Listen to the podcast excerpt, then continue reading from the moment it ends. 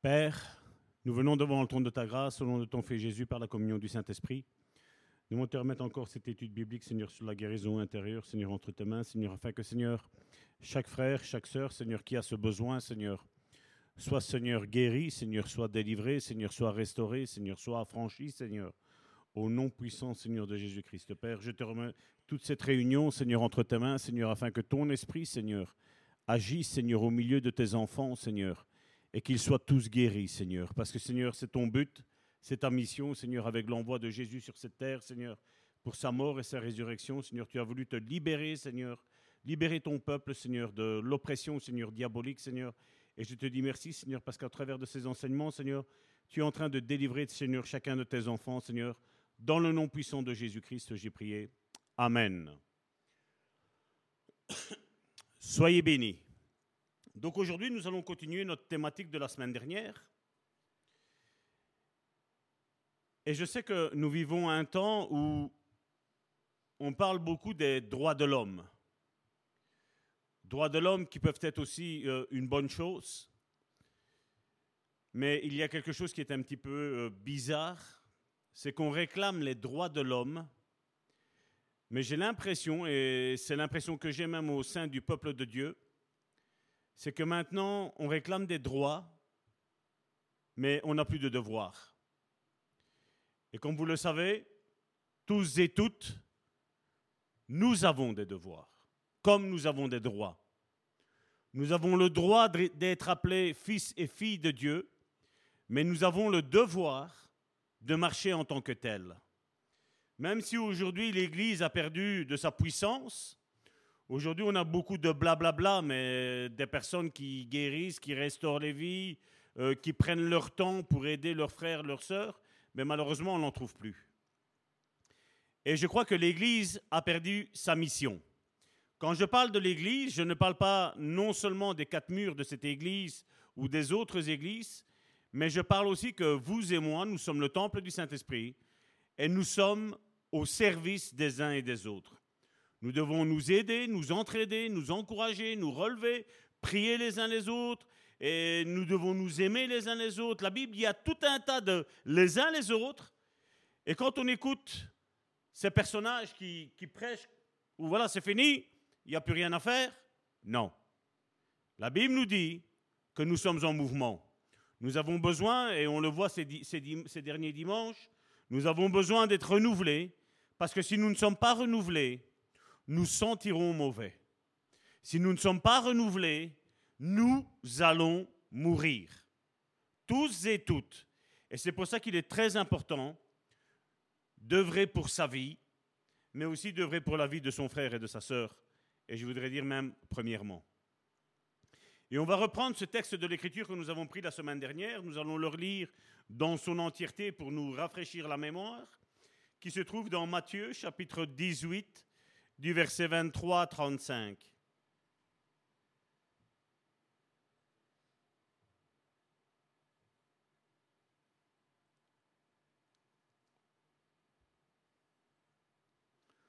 En effet, il en est du royaume des cieux comme d'un roi qui voulut régler ses comptes avec ses serviteurs. Lorsqu'il commença à compter, on lui en présenta un qui lui devait 60 millions de pièces d'argent. Comme ce serviteur n'avait pas de quoi rembourser ce qu'il devait, son maître ordonna de le vendre comme esclave avec sa femme et ses enfants, ainsi que tous ses biens pour rembourser sa dette. Verset 26, le serviteur se jeta alors aux pieds du roi, se prosterna devant lui, supplia, Sois patient envers moi, et je te rembourserai tout. Pris de pitié pour lui, son maître le renvoya libre, après lui avoir remis toute sa dette. À peine sorti, ce serviteur rencontra un de ses compagnons de service, qui lui devait cent pièces d'argent. Il le saisit à la gorge en criant Paye-moi ce que tu me dois. Verset 29. Son compagnon se jeta à ses pieds et le supplia Sois patient envers moi, lui dit-il, je te rembourserai tout.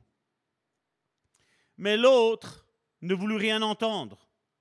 Bien plus, il alla le faire jeter en prison en attendant qu'il ait payé tout ce qu'il devait. Verset 31.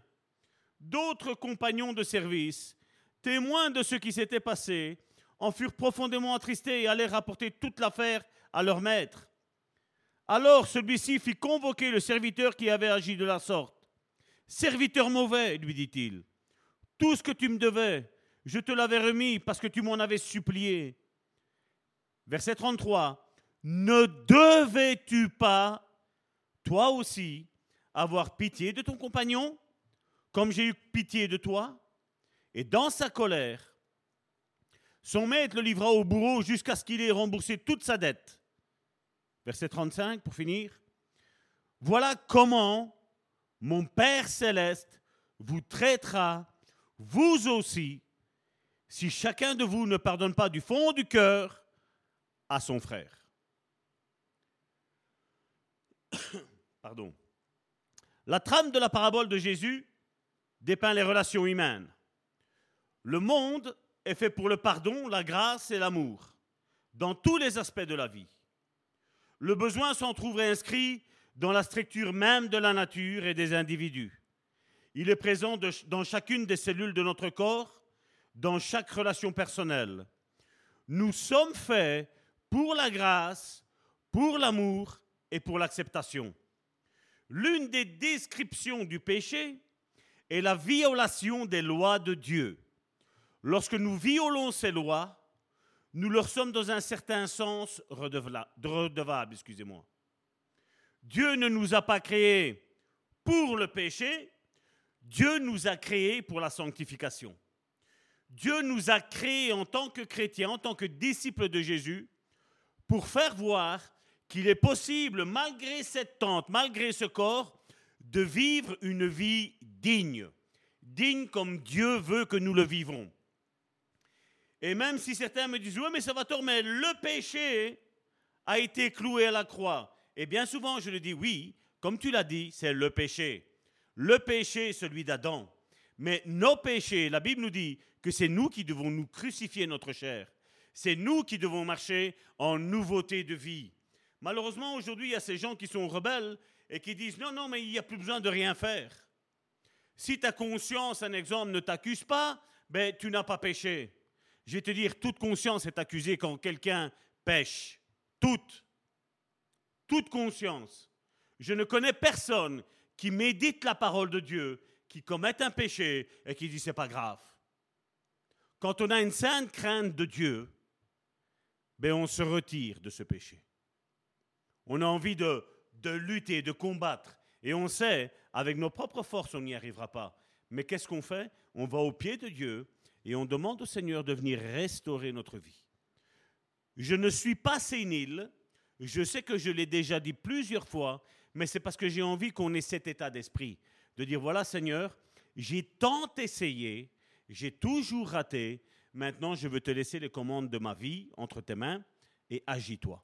Et à partir de ce moment-là, je peux vous assurer à 100% que Dieu va vous assister dans chacun de vos problèmes.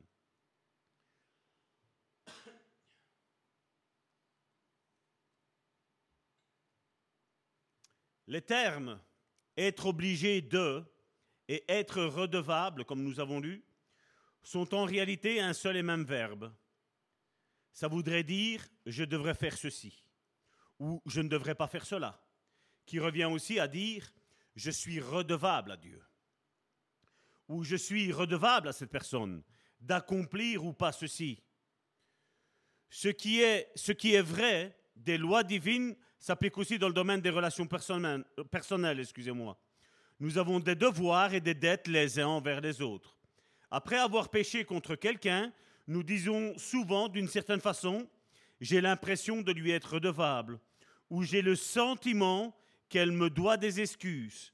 Lorsqu'une personne sort de prison, il est dit qu'elle a payé sa dette envers notre société. Jésus plaça ce principe au cœur même du Notre Père. Lorsqu'il nous enseigna à prier, pardonne-nous nos offenses. Je ne sais pas si vous la connaissez, cette, cette prière, mais il dit, pardonne-nous nos offenses, comme nous aussi nous pardonnons à ceux qui nous ont offensés. Un pasteur, un conseiller, ou toute personne travaillant étroitement avec les êtres humains, sait que ce système de dette fait partie intégrante de la personnalité humaine. Il existe un sens du devoir, un sentiment redevable d'une dette, un mécanisme automatique en vertu duquel vont opérer les collecteurs de dettes qui sont innés en nous. D'ailleurs, je le vois bien souvent, bien souvent quand quelqu'un va te faire du mal, même, même que toi tu ne sais pas encore qu'elle t'a fait du mal, imaginons qu'elle a mal parlé de toi, tu vas voir que déjà cette personne-là va tout faire pour te, pour te fuir. Ou alors tu vas voir qu'elle va fuir déjà même le regard. Combien de fois je l'ai vu, c'est on regarde, t'es en face, on regarde à gauche, on regarde à droite, mais on n'arrive pas à te focaliser, on n'arrive pas à te localiser. Parce qu'en eux, il y a cette loi-là qui ressort. Elle ressort où j'ai peur, j'ai mal agi vis-à-vis de lui. Et bien souvent, l'homme, dans son orgueil, ben, qu'est-ce qu'il dit? Ben non, ben ça va, c'est normal. J'ai demandé pardon au Seigneur, mais je vais te dire que si tu fais du mal à une personne, c'est à cette personne-là que tu dois aller demander pardon. D'abord au Seigneur, et après au Seigneur. Mais d'abord, c'est la personne et ensuite, c'est l'autre personne. Malheureusement, aujourd'hui, nous avons une série d'êtres humains qui ne travaillent plus qu'avec Dieu. Ils peuvent peut-être même venir à l'église, peut-être parler bien d'une église, de l'église avec un grand E, mais leur vie n'est pas en accord avec ce qui est dit dans la parole de Dieu. Et là, nous devons faire attention, mon frère, ma soeur. Parce que bien souvent, les personnes qui sont honnêtes, les personnes qui sont pleines d'amour donnent leur package à 100% de confiance. Malheureusement, nous le savons, et je pense que ce n'est pas qu'à moi que c'est arrivé, je pense que c'est à vous aussi. Mais au fur et à mesure, il y a eu un pourcentage, un certain pourcentage, qui s'est déchargé. Un petit peu comme nos téléphones aujourd'hui. Et c'est ça, il faut faire attention parce que beaucoup diraient, un exemple, ben, le frère, la sœur ou les frères, les sœurs doivent m'assister. Mais n'oublie pas que si les frères doivent t'assister, les frères et les sœurs doivent t'assister, n'oublie pas que toi aussi tu dois assister les frères et les sœurs. Et généralement, la personne qui est centrée sur elle-même va toujours penser à ses besoins et jamais à ceux des autres. Et malheureusement, ben, ces personnes-là seront toujours frustrées. Et quoi que tu pourras dire, elles se sentiront toujours, toujours, toujours frustrées, toujours visées, toujours être, si vous voyez deux personnes qui sont en train de parler, ben c'est tout de suite, ah ben ça y est, on est en train de parler mal de moi. Mais tu, ne peux pas dire ça. Tu ne peux pas dire. Et c'est pour ça que Dieu veut travailler notre cœur en profondeur. Et donc nous devons chercher à racheter ces erreurs, à payer nos dettes et à recouvrer ce qu'on nous doit.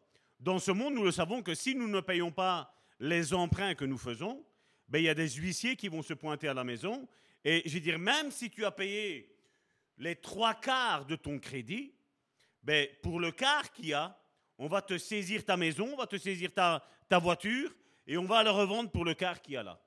Comme tu as méprisé la dette que tu avais envers la banque ou une institution financière ou quoi que ce soit, comme tu as méprisé le travail de la banque, ben la même chose, ta maison va être dépréciée, dépréciée et bien entendu, ils vendront cette maison-là pour une bouchée de pain.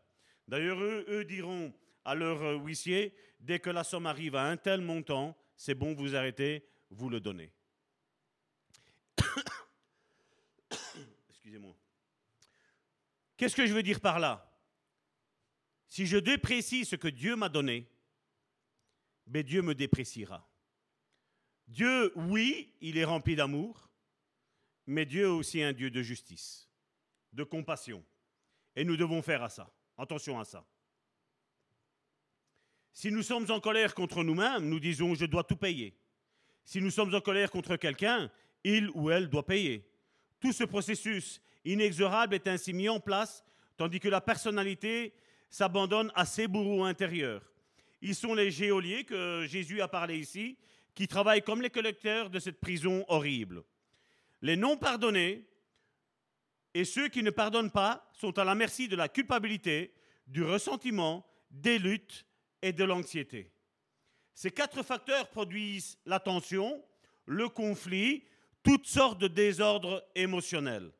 Et c'est là qu'on le voit que des personnes, des fois, qui, qui te disaient Ah, mais t'es mon frère, ah, mais t'es ma soeur, ah, mais t'es mon ci, ah, mais mon là, du jour au lendemain, c'est fini. Tu es déprécié peu importe le bien que tu as fait, ben eux, ils ne, voient plus le bien en toi. Même si toi, tu essaies de faire le bien, ils ne verront plus. Le problème n'est pas toi qui essaies de faire le bien, le problème est la personne qui ne ressent plus le bien qu'on essaie de lui faire faire. Et c'est là où il faut faire attention. Le docteur David Belgum, commentant l'hypothèse selon laquelle 75% des gens hospitalisés aujourd'hui pour diverses maladies, physiques souffriraient de troubles dus à des problèmes émotionnels. La Bible, ça, hein, parce que bien, entendu, il suffit qu'on dise le mot docteur, donc c'est les docteurs du monde. Ils disent, ah mais non, ça c'est, c'est, le monde. Non, la Bible nous le dit. Que la bonne humeur, mon frère, ma soeur, est une santé pour, pour nos os, pour tous nos os, il dit. Notre sentiment émotionnel a à interagir sur notre physique, sur certaines maladies. Et on a beau chasser des démons, tu as beau faire des prières et des jeûnes à rallonge, il ne se passera rien tant que intérieurement, tu ne décides pas de changer. Tu ne décides pas d'être guéri. Et nous avons besoin tous et toutes, parce que je ne connais aucun être humain qui peut dire moi je n'ai aucune blessure intérieure. Ou aucun être humain qui puisse dire mais moi toutes mes blessures intérieures ont été guéries. Et puis quand tu les vois parler, tu les vois qu'elles sont remplies d'animosité envers une personne ou envers une autre. Mais malheureusement, l'animosité, mon frère, ma soeur, est comme un cancer. Elle va porter un cancer dans l'âme de la personne et ça va être la dégringolade jusqu'à l'abandon total de Dieu finalement. C'est pour ça que bien souvent quand on est bien et qu'on voit des personnes qui sont rétrogrades, ben, on se dit mais comment ça se fait? Comment ça se fait qu'elles n'arrivent pas à revenir? Comment ça se fait qu'elles n'arrivent pas à dire Seigneur, viens de ma vie, restaure ma vie Parce qu'il y a une dégringolade. Et bien souvent, et je sais de quoi je parle, nous sommes en contact avec pas mal de personnes et, nous voyons que c'est toujours le même cycle. Tout commence d'une animosité, une incompréhension. Et alors après, on commence à se dire, oui, mais c'est pas grave. Non, c'est grave, mon frère, ma soeur. Tout est grave. Si nous nous blessons, mon frère, ma soeur, notre corps directement va produire des anticorps les globules rouges vont commencer à sortir pour former une croûte, pour arrêter l'écoulement de sang. Et c'est la même chose dans notre vie spirituelle. Il faut arrêter ça.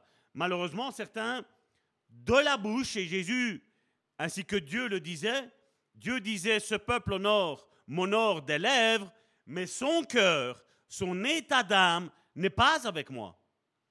Ils sont fiers parce que voilà, ils, ils, pensent être le peuple de Dieu, ils le sont, mais seulement en agissant comme ça, Dieu dit, vous ne l'êtes pas. Vous ne l'êtes pas. Et la même chose, nous, en tant que fils et filles de Dieu, nous devons faire attention à nos relations entre les uns et les autres. Comme je vous l'ai toujours dit, le Nouveau Testament, je vais même retirer l'Ancien Testament si, ça peut vous faire plaisir, mais rien que le Nouveau Testament, les uns les autres, est dit plus de 63 fois. Vous croyez que ce n'est pas important? Moi, je pense que c'est extrêmement important.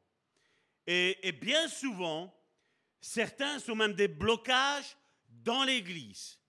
Parce que vous savez, c'est comme des sangsues. Elles vont vers l'un, elles parlent mal d'un autre, elles vont vers l'autre, ils parlent mal d'un autre. Et vous voyez, elles tournent toute l'Église pour contaminer l'Église en entier.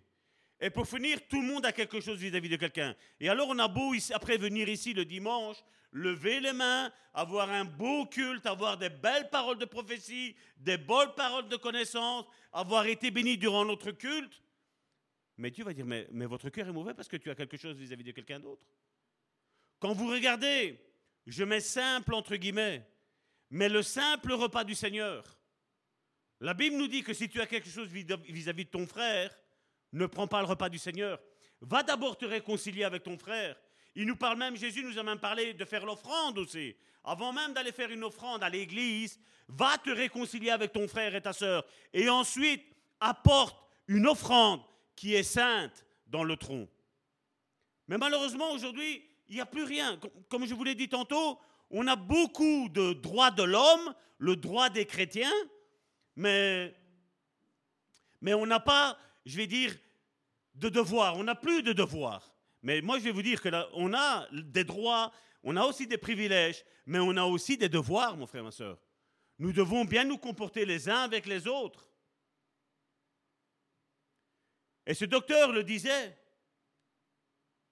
75%, trois quarts de l'hôpital, aujourd'hui, ils sont là à cause de diverses euh, maladies physiques. La conséquence est à cause des troubles émotionnels. Ça voudrait dire que les hôpitaux seraient quasiment vides si plus personne n'aurait quoi que ce soit vis-à-vis de l'autre. Et donc, comme je vous dis, ça ne sert à rien de chasser des démons, ça ne sert à rien de prier pour telle ou telle maladie, ça ne sert à rien à ce moment-là. Parce que ce que Dieu va nous dire, et ça je l'ai déjà remarqué, et ça m'est arrivé une fois de le dire à, un frère, je dis, avant que je prie pour toi, va te réconcilier. Parce que si tu ne te réconcilies pas, Dieu m'interdit, Dieu a mis un veto, je ne peux pas prier pour toi. Et moi, je ne vais pas prier. Parce que moi, comme je suis là, je ne suis pas là pour plaire aux hommes, je suis là pour plaire à mon Dieu. Et je dois faire ce que mon Dieu veut.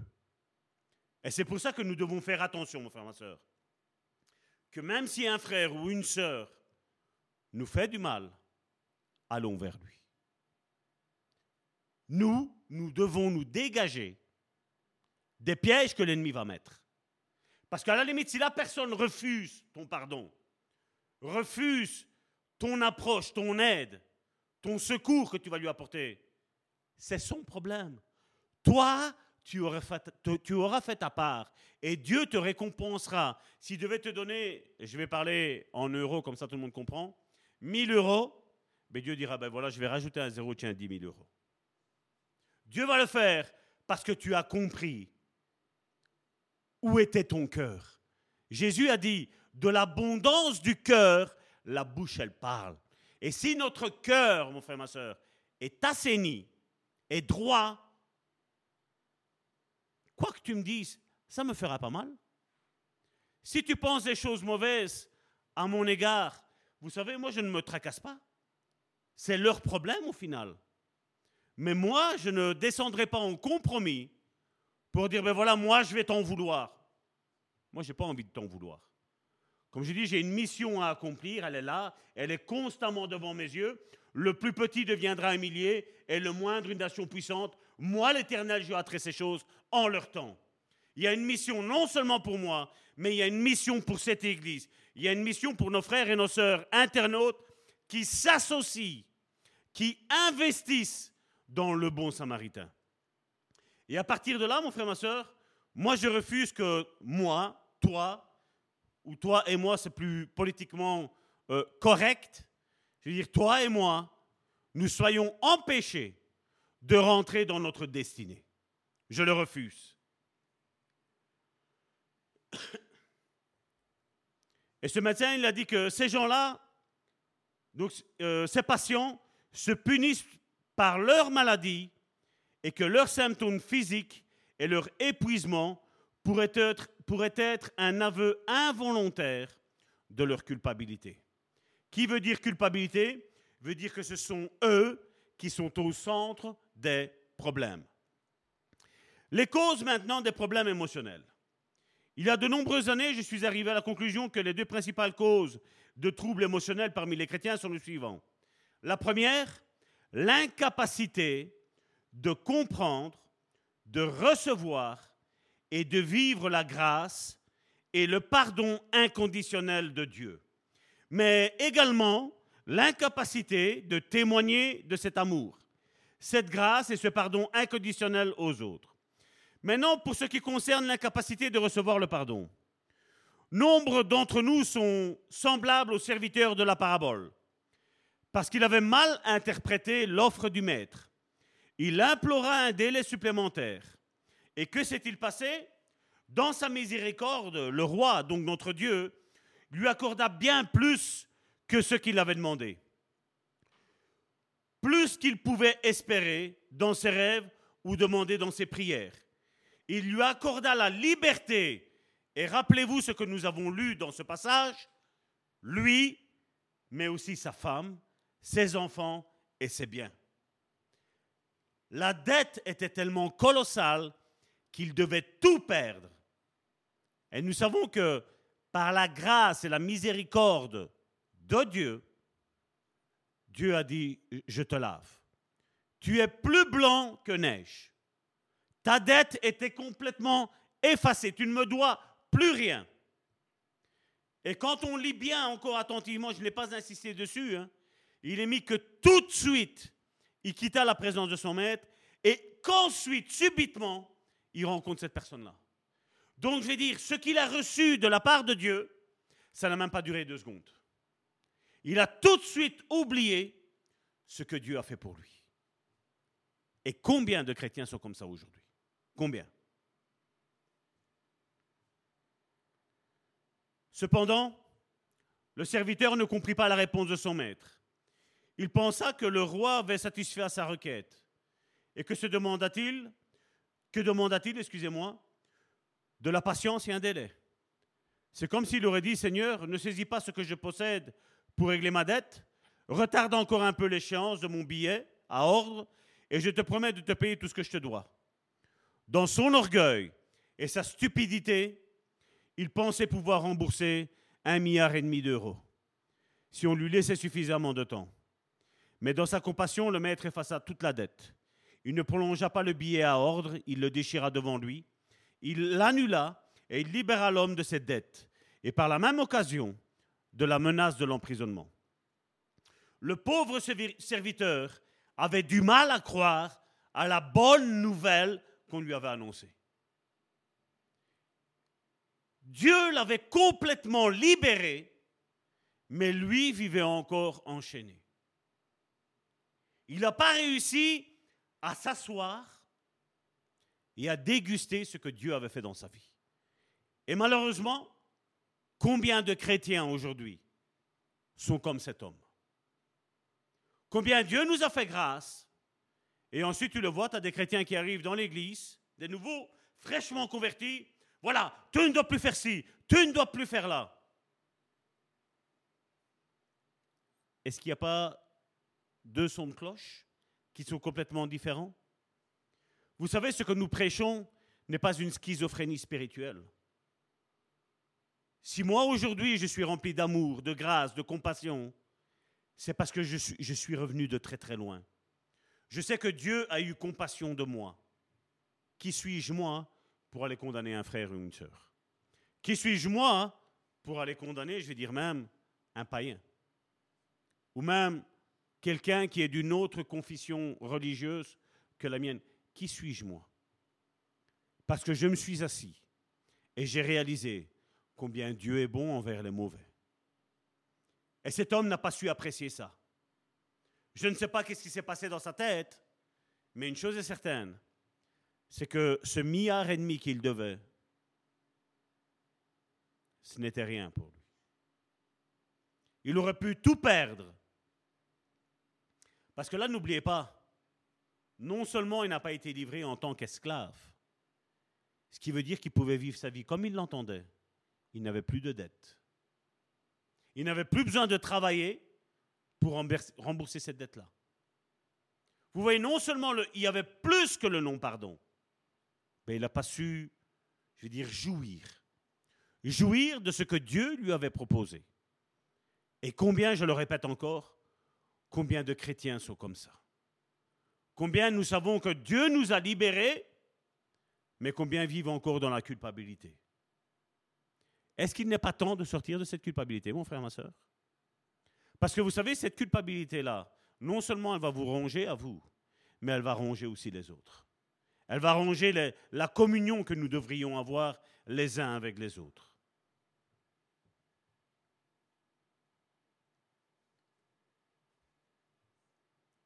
Cet homme dont le maître lui a remis sa dette, il ne savait pas comment la recevoir, comment la vivre et comment l'apprécier.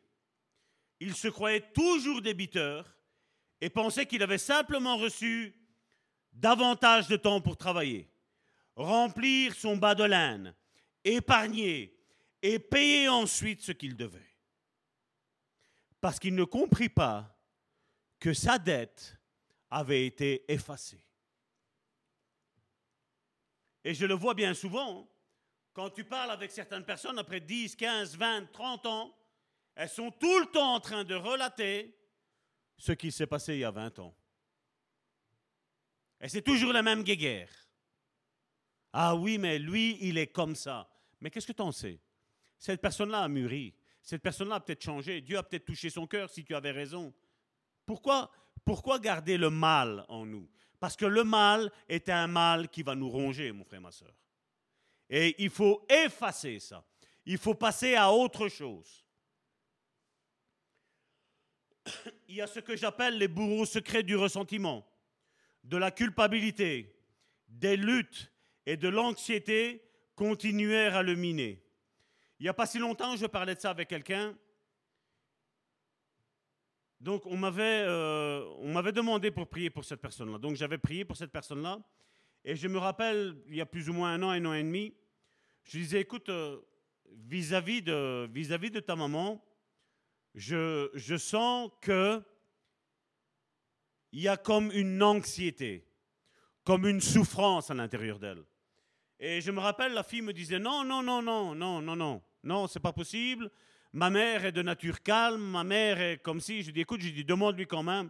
Mais je mais c'est ce que je ressens au fond de mon esprit. Et euh, elle avait demandé, et sa mère, bien entendu, lui avait dit non, non, euh, le pasteur se trompe, je, je n'ai pas ça. Et il y a, je crois que c'est six mois, sept mois d'ici, plus ou moins, la sœur m'avait téléphoné en me disant, mais écoutez, pasteur, ma mère est décédée. Les médecins ne comprennent pas parce que son, son taux d'oxygène dans son sang était à 99%, donc 99%, mais seulement elle suffoquait. Elle n'arrivait pas bien à respirer.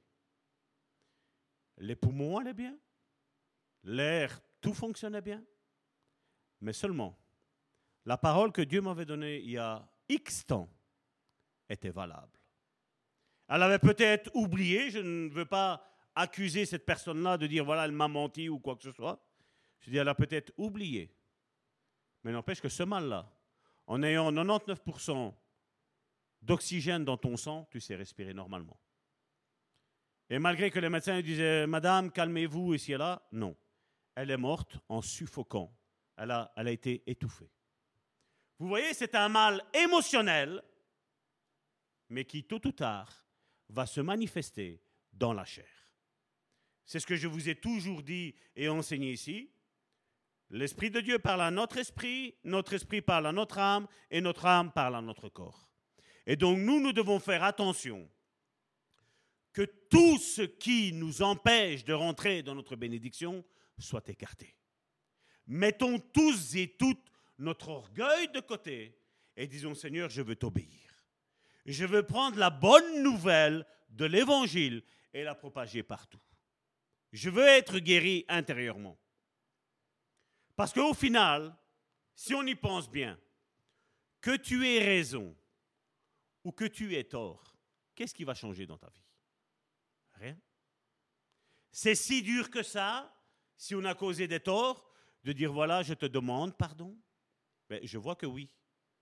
Aujourd'hui, c'est je ne sais pas, j'ai pas d'image, j'ai pas pas de mots pour dire voilà quelqu'un qui a fait le mal, aller vers l'autre personne et dire excuse-moi, voilà, je t'ai fait du mal. Je parle avec sincérité, je ne parle pas juste. Il y a ceux qui ont facilité à aller avec ça, mais le cœur n'en pense pas moins. Moi, je parle ceux qui ont vraiment le cœur pour demander pardon. Voilà, je t'ai fait du mal, je te demande pardon, sincèrement, de tout mon cœur, de toute mon âme, de toute ma pensée, je te demande pardon.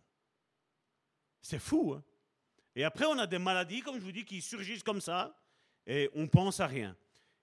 Et comme je vous l'ai dit, si on ne, on ne prie pas bien, on ne cerne pas le problème, et on remonte à la base, mon frère, ma soeur, il y a un souci. Il y a un problème d'humidité de ce côté-là. C'est ça que j'avais appelé le, propriétaire. Je dis, écoute, nous venons de mettre en couleur, l'humidité est en train de ressortir. Je dis, euh, c'est pas d'ici. Je dis, c'est frais. Il me disait, non, non, il n'y a rien ici et là.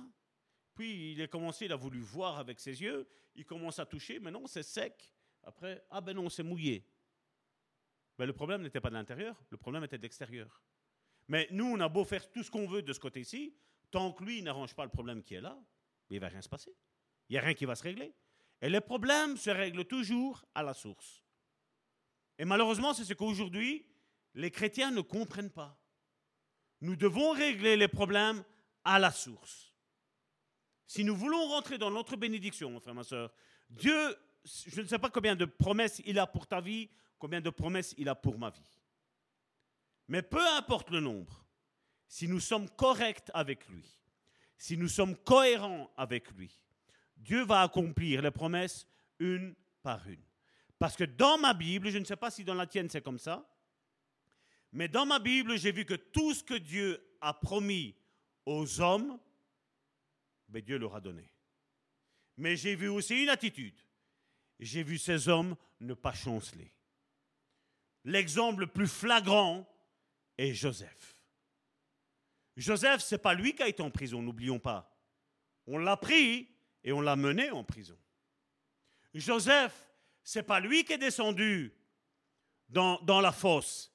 Ce sont ses frères qui l'ont pris et qui l'ont mis dans sa fosse, dans la fosse.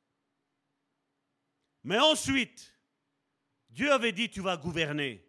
Et Dieu voyait alors que ses grands frères ne voyaient que le petit frère, le gringalet, qui ne savait rien faire, ou c'était un rêveur selon lui. Dieu dit, ce garçon-là, le plus petit, le plus humble, je vais le prendre et je vais le mettre chez Pharaon. Nous connaissons l'histoire, nous connaissons la fin. Et même quand Joseph a eu tout ce que Dieu lui avait promis, ses frères disaient, ben voilà, quand le Père va mourir, il va nous tuer. Et ils ont menti à Joseph. Ton Père nous a fait dire que, alors que le Père n'avait rien dit. Vous voyez comment... C'était qui qui avait fait le mal? C'était le frère. Regardez qui est-ce qui se sent mal. Ce n'est pas celui qui a subi le mal. Au contraire, la réponse de Joseph, qu'est-ce qu'elle a été, la réponse de Joseph? Vous aviez médité de me faire du mal. Dieu a changé le mal en bien. Quand tu es dans la volonté de Dieu, mon frère, ma soeur, reste à ta place, parce que Dieu te prépare une élévation. Mais ne bouge pas. Les circonstances peuvent être euh, adverses. Tu peux avoir une tempête. Tu peux avoir des boulets de canon qui vont arriver de gauche, de droite. Tu peux avoir une bombe atomique qui peut être dirigée vers toi, mon frère, ma soeur. Tu peux avoir une météorite qui peut arriver vers toi, mon frère, ma soeur. Notre Dieu est plus grand que tout cela, mon frère, ma soeur. Amen. Mais Jésus disait une chose qu'il te soit fait selon ta foi. Et la foi n'est pas juste comme aujourd'hui on, le, dit. Il y en a, ils, ils font tête baissée. Voilà, je vais faire ça par la foi. Ça ne va pas fonctionner, mon frère, ma soeur. Jonas a fait de sa tête, il s'est retrouvé englouti dans, un grand poisson. Et combien de chrétiens sont comme ça? On fait à sa tête, comme je pense. Seigneur, tu viens avec moi. Non, non. Seigneur, si tu viens pas avec nous, nous, on ne bouge pas d'un poil d'ici. Et le Seigneur venait et disait, je viens avec vous. Et là, on bouge. Mais malheureusement, aujourd'hui, c'est toutes les circonstances. Ce sont les circonstances qui prédominent sur ma vie. Ben, je vais vous dire, on pourra tourner. Et malheureusement, il y en a combien que j'entends qui tournent, qui tournent, qui tournent, qui tournent, qui tournent. Ils sont inlassablement insatisfaits. Tant qu'ils ne s'arrêtent pas et qu'ils disent, voilà Seigneur, maintenant, qu'est-ce que je fais? Et que Dieu montre clairement là où ils doivent être, il ne va rien se passer. Rien. Dieu attend, attend, attend et attend. Vous savez, Dieu a toute l'éternité devant lui. Toi et moi, la Bible nous dit que si on arrive à 100 ans, c'est déjà bien. Hein. Donc nous, on est pressés.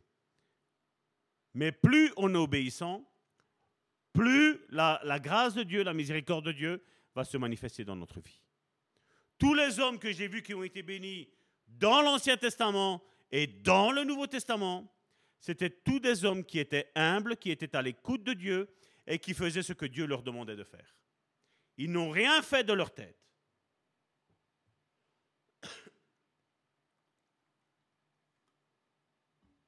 Et cet homme était encore persuadé, malgré qu'il a entendu et vu de ses yeux et goûté de sa bouche qu'il était libre, il vivait encore dans sa condition de, de personne qui devait de l'argent à quelqu'un d'autre.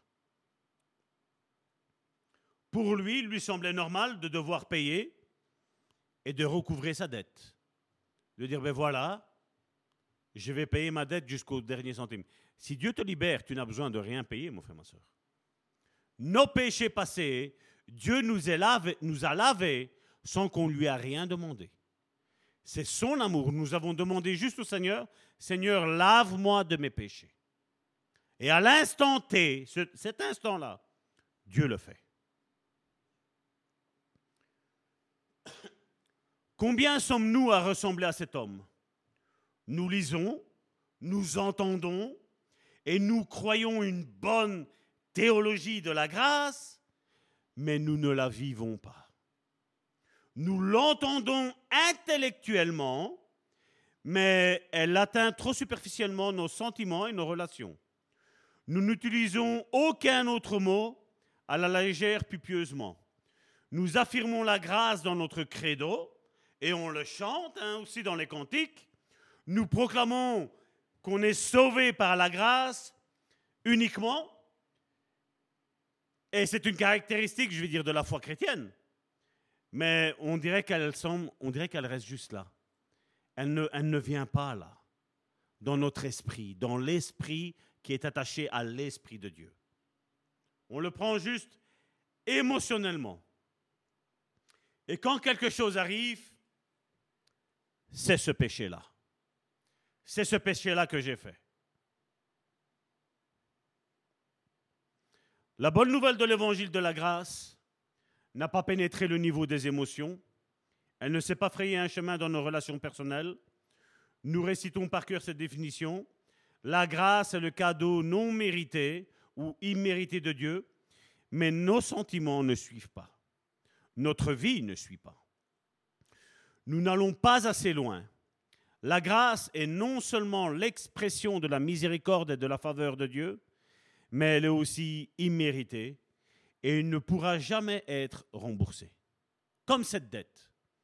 Et Jésus a, mis un montant haut pour te faire rappeler, pour me faire rappeler, que tout ce que nous pourrons faire ici-bas sur cette terre, rien ne pourra payer la désobéissance du passé que nous avons eu, toi et moi.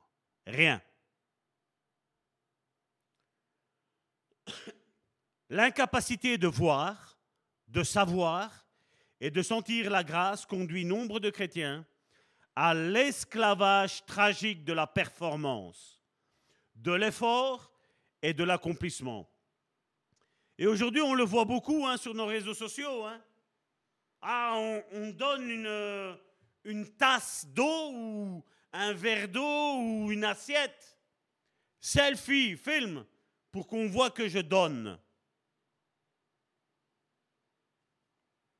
La Bible nous dit que quand on fait les aumônes, on se tait.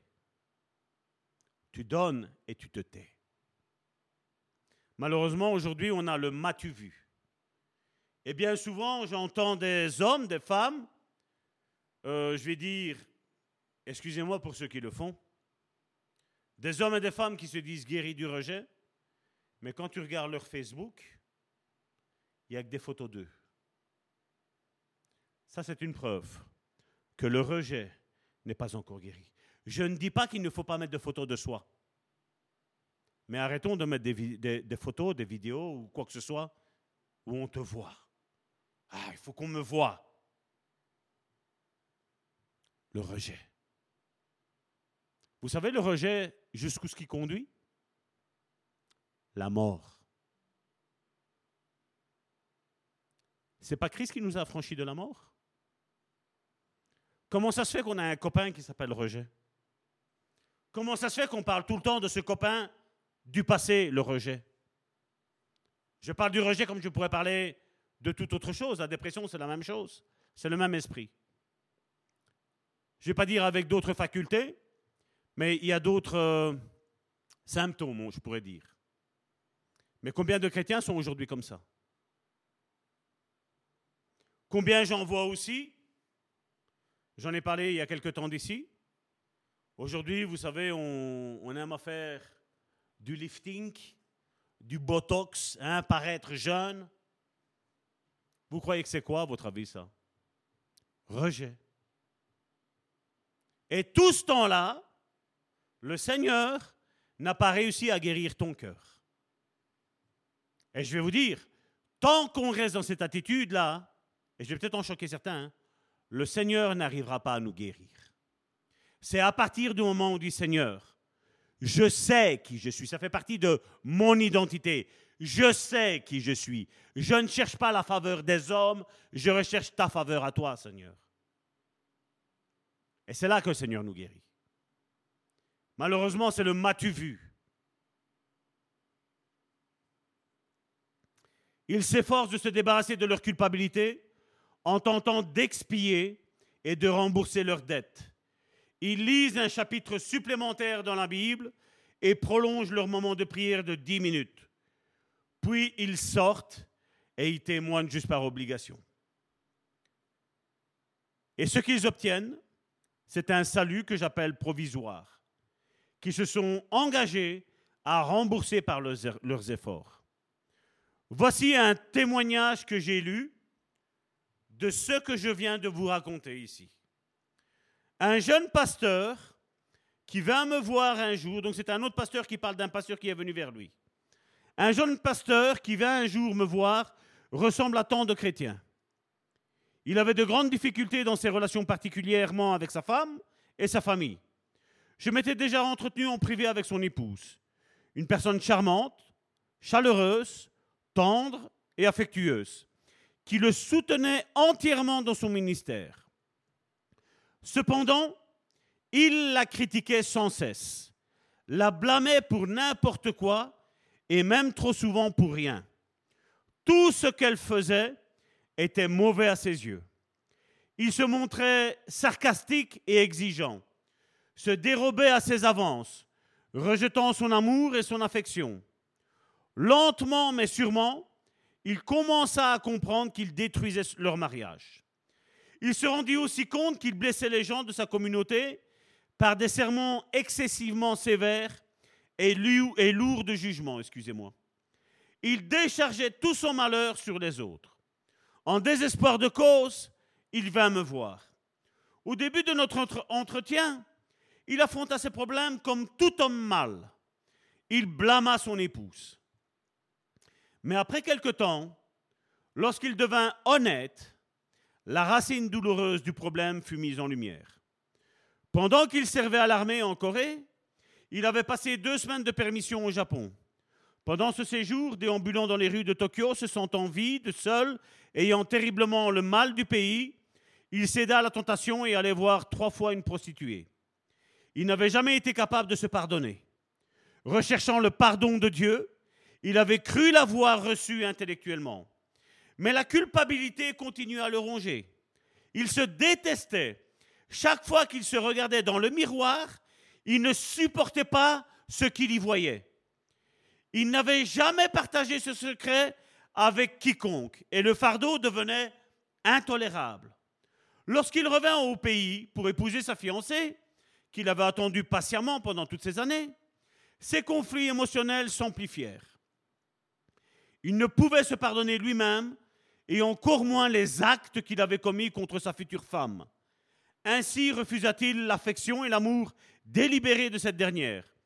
Il sentait qu'il n'avait pas le droit d'être heureux et se répétait incessamment, je n'ai pas le droit d'apprécier ma femme, je n'ai pas le droit d'apprécier la vie, je dois payer la madette les terribles bourreaux œuvraient en lui.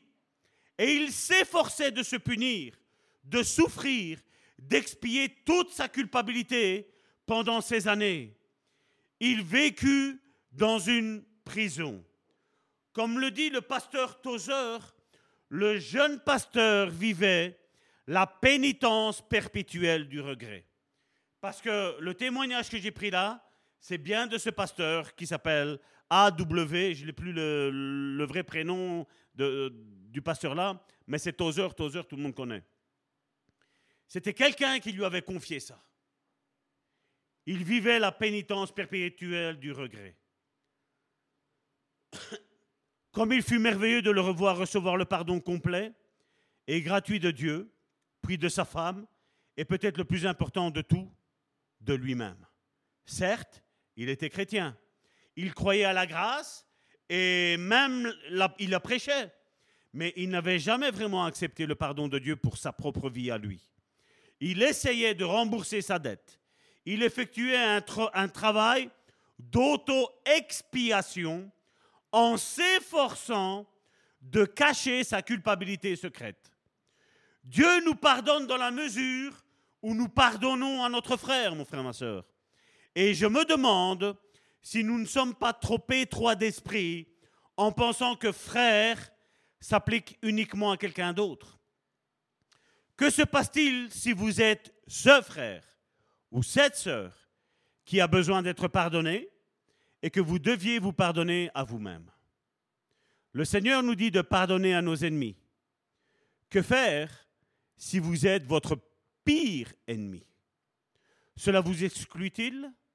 Ce militaire pasteur devait comprendre que pardonner à autrui incluait tout d'abord se pardonner à soi-même.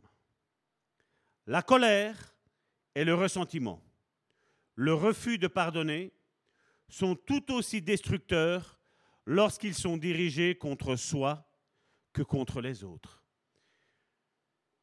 Et donc vous voyez,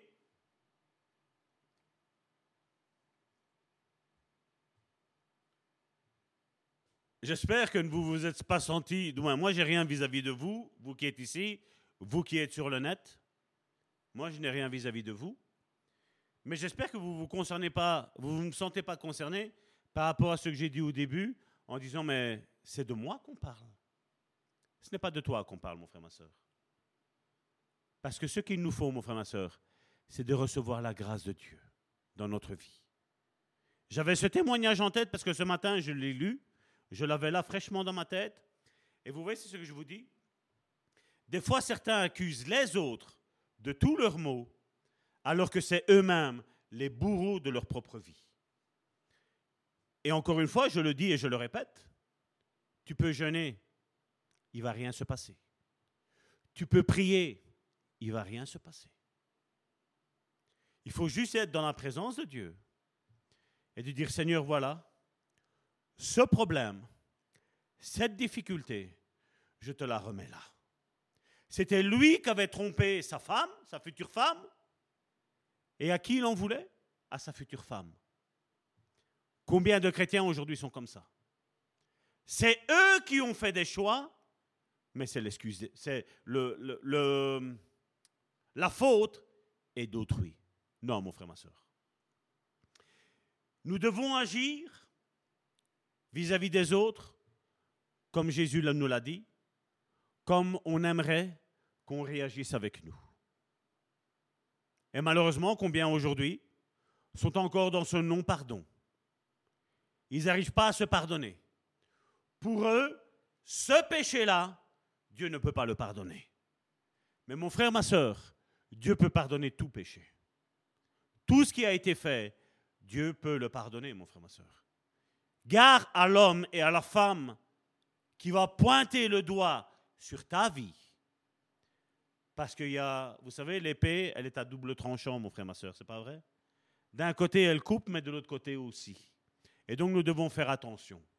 Et c'est pour ça que nous devons, quand un frère, une sœur nous a causé du tort, ben, il faut pardonner. Il faut relâcher le pardon. Et comme je vous l'ai dit, des fois, ça peut être nous-mêmes le, bourreau. Hein. Et on ne s'en rend pas compte. Hein.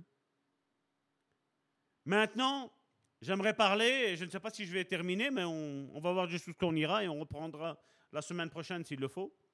Maintenant, j'aimerais parler d'une thématique que beaucoup de chrétiens, malheureusement, aujourd'hui ont. Ils ont une lutte intérieure, mais je vais dire que ce soit cette semaine-ci ou la semaine prochaine, la guérison va être effective dans ta vie, mon frère, ma soeur. Amen. C'est l'incapacité d'accorder le pardon. Si nous ne parvenons pas à accepter et à recevoir la grâce et le pardon de Dieu, il nous sera d'autant plus difficile de manifester un amour, un pardon et une grâce inconditionnelle à notre entourage. Il en résulte trop souvent des conflits émotionnels et la rupture, la rupture, excusez-moi, de nos relations personnelles. Les non pardonnés deviennent les impitoyables et les impitoyables ferment le cercle vicieux parce qu'ils ne peuvent pas être pardonnés. Combien cette parabole que nous avons lue en début de réunion est tragique. Le serviteur ne comprenait pas qu'il était complètement pardonné. Il pensait encore devoir collecter de l'argent à droite et à gauche auprès des serviteurs qui lui en devaient afin de pouvoir rembourser sa dette au roi. Dette qui venait d'être annulée. Il rentra chez lui, vérifia son compte en banque et se dit, je dois réunir tout cet argent parce que j'ai dit au maître, excusez-moi, que je le rembourserai. Et que se passa-t-il? Il accrocha le premier de ses collègues qui croisait son chemin, le, saisissant au cou et lui ordonna, Paye-moi ce que tu me dois, rends-moi cet argent. Il vaut la peine de s'attarder sur cet épisode. Le premier serviteur pensait avoir au moins reçu un délai supplémentaire pour rembourser. Or, pas question pour lui d'accorder une fût un peu de temps à son ami. Il déclara au contraire, et on l'a lu, il a dit, paye-moi maintenant ou je te fais jeter en prison. Comme le pauvre, comme le pauvre homme n'avait pas d'argent, il l'envoya en prison. Une façon pas vraiment saine de maintenir de bonnes relations, n'est-ce pas? Le cercle vicieux se fait plus vicieux encore. Les rejetés deviennent ceux qui rejettent. Les non pardonnés deviennent ceux qui ne pardonnent pas. Les non graciés deviennent les peu gracieux. En réalité, leur comportement est parfois tout à fait disgracieux. Les conflits émotionnels et les relations rompues en sont le résultat. Pensez à votre façon d'appréhender le pardon avec les personnes importantes de votre vie. Les parents qui vous ont blessé pendant votre enfance, les frères et les sœurs qui ne vous ont pas apporté l'aide dont vous aviez besoin, qui se sont moqués de vous ou qui vous ont humilié, un ami qui vous a trahi, un petit ami ou une petite amie qui vous a rejeté, votre conjoint qui vous a promis de vous aimer, vous honorer, vous choyer et de prendre soin de vous, mais qui au lieu de tout cela s'est montré critique, vous avez pris pour souffre-douleur et vous, et vous a même blessé. Ils vous doivent tous quelque chose, n'est-ce pas? Quand on pense au passé. Ils vous doivent l'amour et l'affection, la sécurité et la bienveillance. Mais puisque vous vous sentez redevable et, coupable, rancunier, incertain et anxieux, puisque vous vous considérez vous-même non pardonné et inacceptable, vous devenez à votre tour impitoyable et intolérant. Vous n'avez pas reçu la grâce, alors comment pourriez-vous l'accorder à votre entourage? Comment vous vous sentez tourmenté? Comment vous blessez les autres? Vous devez recouvrer les blessures, vos blessures, et amener tous ceux qui vous ont blessé à payer la dette qu'ils vous doivent. Et au fait, vous devenez comme un collecteur de griefs. Vous êtes le juge pour la vie des autres, alors que votre vie ne reflète pas ce que normalement ça devrait être. Le pardon que Dieu vous a accordé, normalement vous êtes censé vous avoir pardonné vous-même et pardonner aussi à ceux qui vous ont fait du mal en retour. J'aimerais parler du mariage endetté. Nombre de jeunes mariés se montrent incapables de laisser Dieu faire pour eux ce que lui seul peut accomplir. Ils demandent alors à d'autres des êtres humains, en l'occurrence leurs conjoints, de réaliser l'impossible. En travaillant dur, les hommes deviennent de, bons maris et les femmes de bonnes épouses. Mais ils font tous de, euh, tous de piètres dieux, avec petit d, bien entendu. Ils ne sont pas faits pour cela et toutes ces merveilleuses promesses prononcées le jour du mariage. Je promets de t'aimer, de t'honorer, de te chérir dans toutes les circonstances, dans toutes les vicissitudes de la vie, ne sont réalisables que si un cœur est enraciné dans l'amour, la grâce et la solitude de Dieu. Seule une âme pardonnée et graciée peut tenir de telles promesses. Ce qu'un individu veut dire lorsqu'il prononce ces paroles, c'est J'ai un tas de besoins intimes terribles, un vide intérieur et des dettes à payer, et je vais te donner une merveilleuse occasion de combler mon grand canyon et de prendre soin de moi. Ne suis-je pas admirable?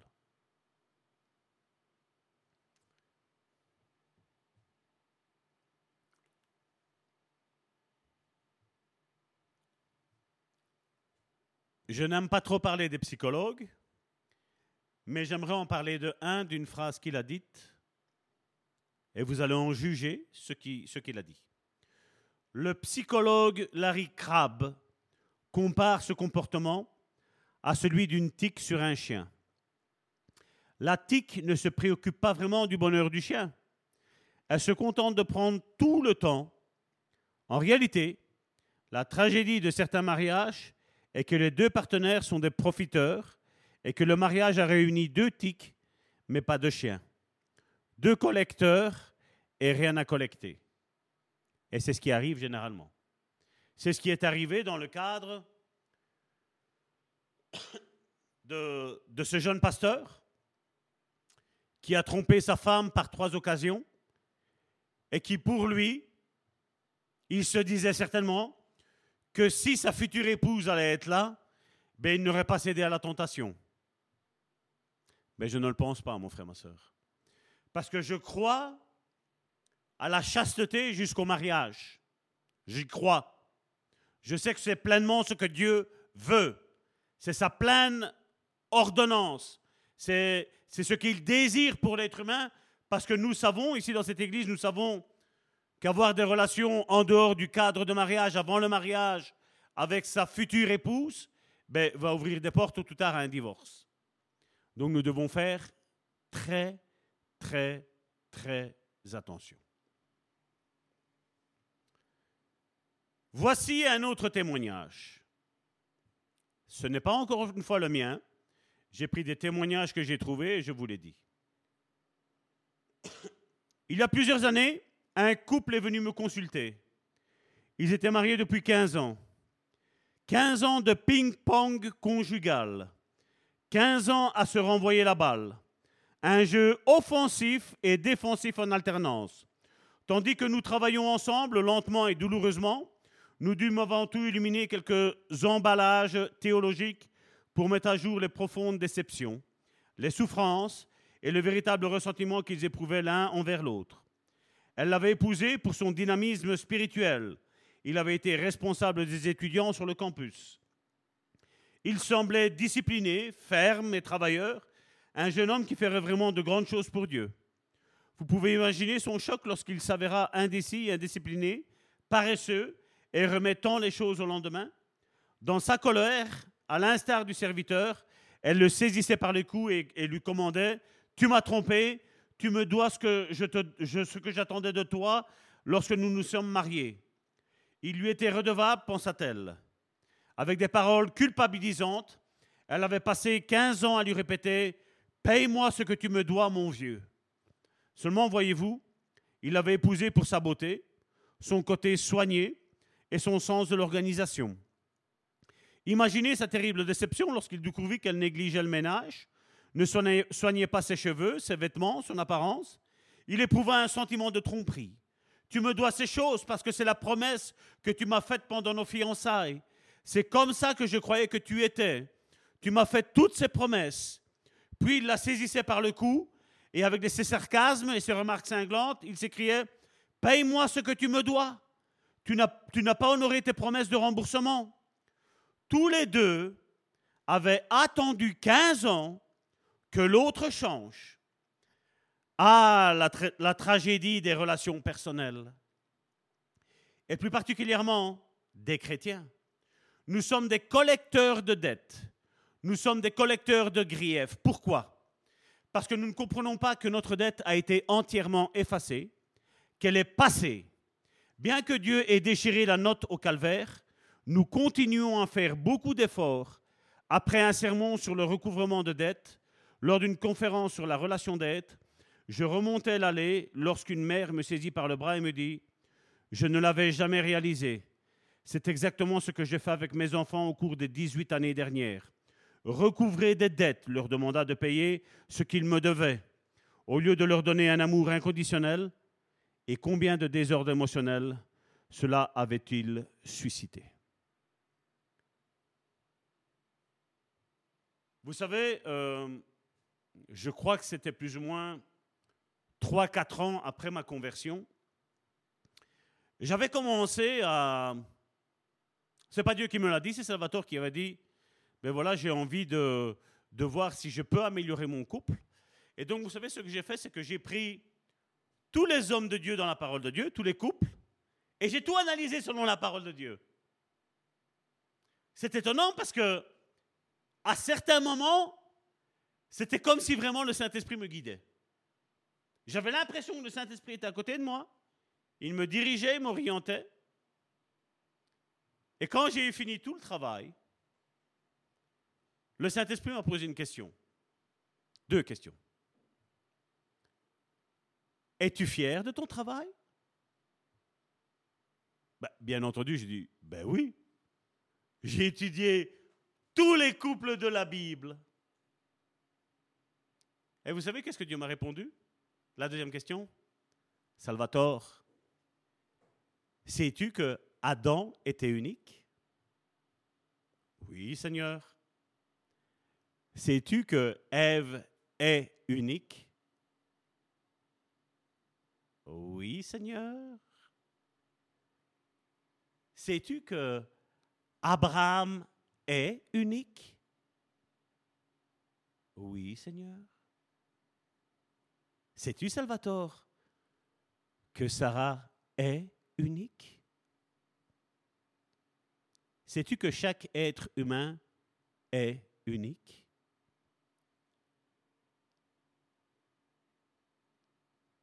Ça m'a embouché un coin.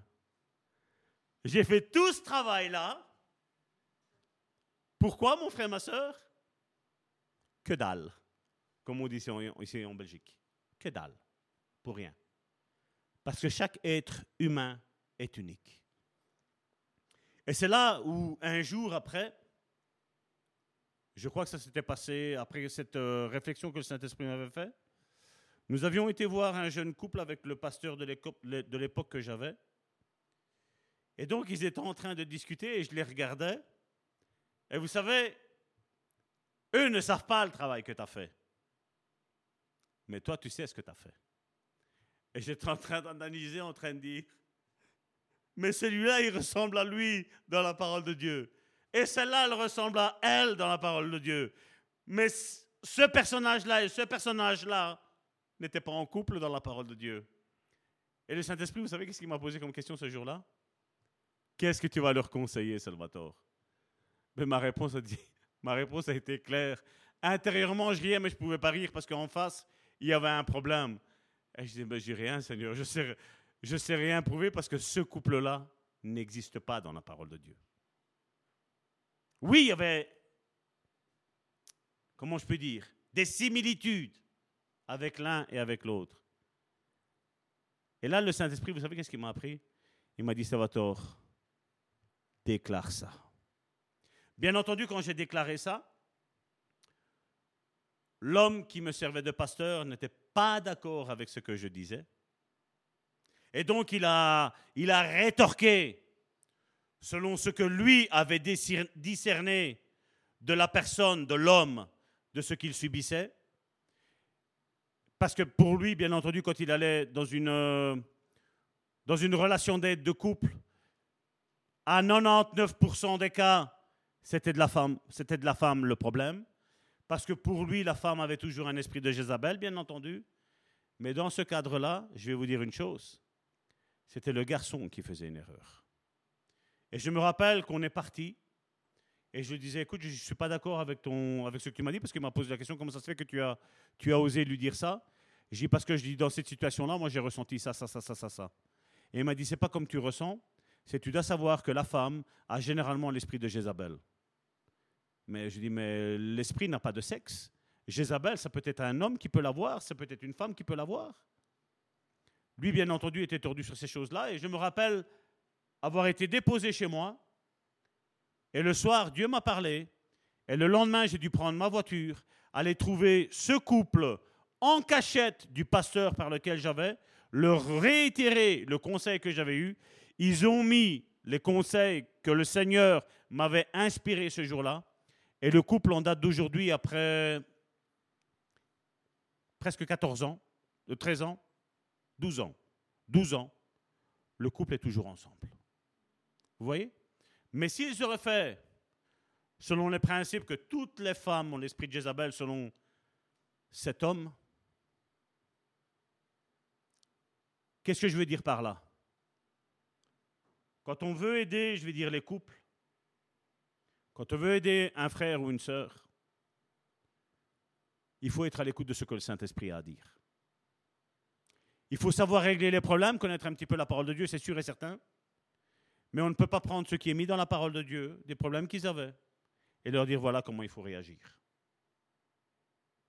Il y a des choses que Dieu va nous demander que nous-mêmes ne mettrions pas en, pratique dans notre couple.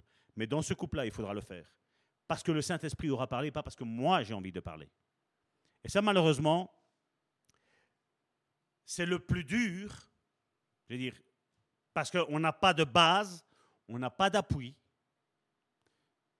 physique, la parole de Dieu, mais on a le Saint-Esprit qui appuie ce qu'on dit. Le Saint-Esprit est celui qui unit. Amen. Le Saint-Esprit est celui qui vient mettre l'ordre quand il y a le chaos. C'est comme ça que la Bible nous dépeint le commencement. Il y avait le chaos et le Saint-Esprit vient et il met l'ordre là où il y avait le chaos. D'où l'importance, mon frère, ma soeur, d'inviter dans les relations de couple ou même dans les célibataires qui vont être prochainement mariés, pour les jeunes qui pensent à se marier, de dire Saint-Esprit, viens déjà habiter dans ma vie et que je sois prêt à aider mon conjoint et que le, conjoint dit que je sois prêt à aider ma, ma conjointe. Et ne pensons pas que c'est l'autre qui va me changer, mais soyons celui qui va changer l'autre. Commençons par dire c'est moi qui va changer mon mari, c'est moi qui va changer mon épouse. Et ne commençons pas à dire c'est elle qui va devoir changer. Parce que si nous partons avec ça, mon frère, ma soeur, je peux t'assurer d'une chose. Dieu ne veut pas qu'on se détruise les uns les autres. Dieu n'est pas dans la destruction. Dieu n'a rien à voir dans la destruction. Si c'est comme ça, la promesse, elle est là et elle attendra. Et c'est pour ça qu'il faut à chaque fois, à chaque moment de notre vie, mon frère, ma soeur, demander au Saint-Esprit de venir nous aider dans tous nos problèmes. Tout. Même ce qui semble anodin. Mon frère, ma soeur, demandons l'aide du Saint-Esprit. Ne remettons pas toujours la faute sur les autres parce que des fois nous avons nous aussi des erreurs. OK? Père, je te prie Seigneur pour ce message, Seigneur, afin que ton esprit, Seigneur, travaille tout cela, Seigneur, dans la vie de mon frère et de ma soeur, Seigneur. Que chacun ne pense pas, ah, si l'autre, il entendrait ça, c'est pour lui, ou Dieu a parlé pour lui. Non. Si tu as entendu ce message, mon frère, ma soeur, ce message est pour toi. Ne pense pas que c'est les autres qui doivent changer. Tu dois commencer par changer. Père, au nom puissant de Jésus, je te demande que le Saint-Esprit fasse une œuvre glorieuse, Seigneur, dans la vie de mon frère et de ma sœur, Seigneur. Que l'Esprit de notre Dieu Calme les tempêtes, Seigneur. Mette l'ordre, Seigneur, là où il y a le chaos, Seigneur. Père, je te prie d'agir puissamment avec ton Esprit Saint. L'Esprit qui est dans ma vie, mais l'Esprit qui est aussi dans leur vie. Père, je te prie d'agir puissamment, Seigneur. Que tu puisses aguerrir, Seigneur, assainir, Seigneur, désinfecter, Seigneur, soulager, Seigneur, les blessures, Seigneur, qu'il y a eu dans, dans la vie de mon frère et de ma sœur, Seigneur. Père, je te prie de bénir mon frère et ma sœur au nom puissant de Jésus-Christ. Père, je te prie, Seigneur, de pardonner, Seigneur, mon frère, Seigneur, ou ma sœur, Seigneur, de ce qu'il a fait, Seigneur, dans le passé, Seigneur, mais aussi, Seigneur, de ne plus y revenir, Seigneur. Je te prie de le laver avec ton sang précieux de Jésus-Christ, Seigneur. Et cet acte, Seigneur, ce problème, Seigneur, qu'il y a, Seigneur, Seigneur, même si des couples sont en train de prier les uns avec les autres, Seigneur, je te prie, Seigneur, de, de ne discuter de rien, Seigneur. Je te prie, Seigneur, de les laver, de les purifier, Seigneur, de pardonner, Seigneur, leurs erreurs, Seigneur, d'expier, Seigneur, leurs péchés, Seigneur. Je te dis merci, Seigneur, pour tout. Merci pour ta grâce. Merci pour ta miséricorde. Au nom puissant de Jésus-Christ, Père, j'ai prié et je te dis merci. Soyez bénis, mes frères et mes sœurs, et je vous dis à la semaine prochaine pour la suite.